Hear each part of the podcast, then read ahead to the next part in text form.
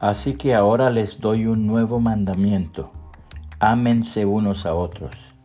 Tal como yo los he amado, ustedes deben amarse unos a otros. Juan 13:34, nueva traducción viviente. El pastor John Fassett pastoreó por varios años una congregación rural en Yorkshire, Inglaterra.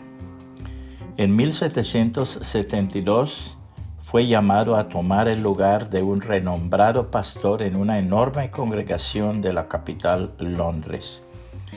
Llegado el día, predicó su sermón de despedida. Afuera del salón de predicación estaba el carruaje con la mudanza, y todo estaba listo para la partida.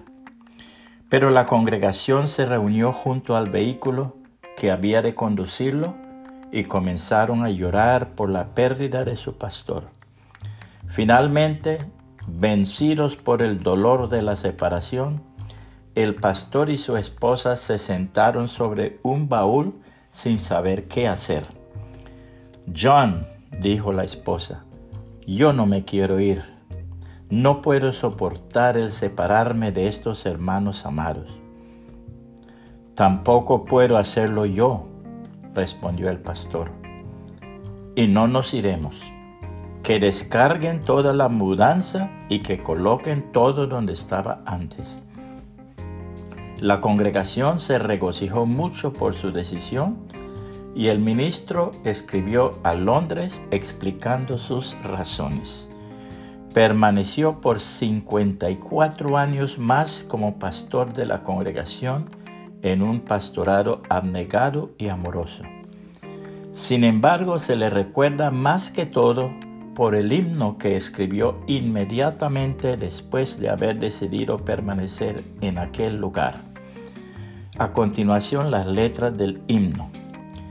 Sagrado es el amor que nos ha unido aquí, a los que oímos del Señor la voz que llama así. A nuestro buen Jesús rogamos con fervor que alúmbrenos la misma luz, nos una el mismo amor. Nos vamos a separar, mas nuestra firme unión jamás podrá se quebrantar por la separación nos hemos de encontrar en celestial reunión, que nadie haya de faltar en la eternación. La Biblia nos enseña lo siguiente. En esa clase de amor no hay temor, porque el amor perfecto expulsa todo temor.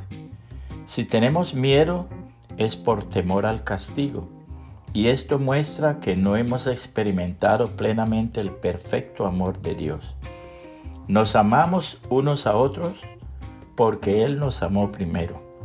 Si alguien dice, amo a Dios, pero odia a otro creyente, esa persona es mentirosa, pues si no amamos a quienes podemos ver, ¿cómo vamos a amar a Dios a quien no podemos ver? Y Él nos ha dado el siguiente mandato. Los que aman a Dios deben amar también a sus hermanos creyentes.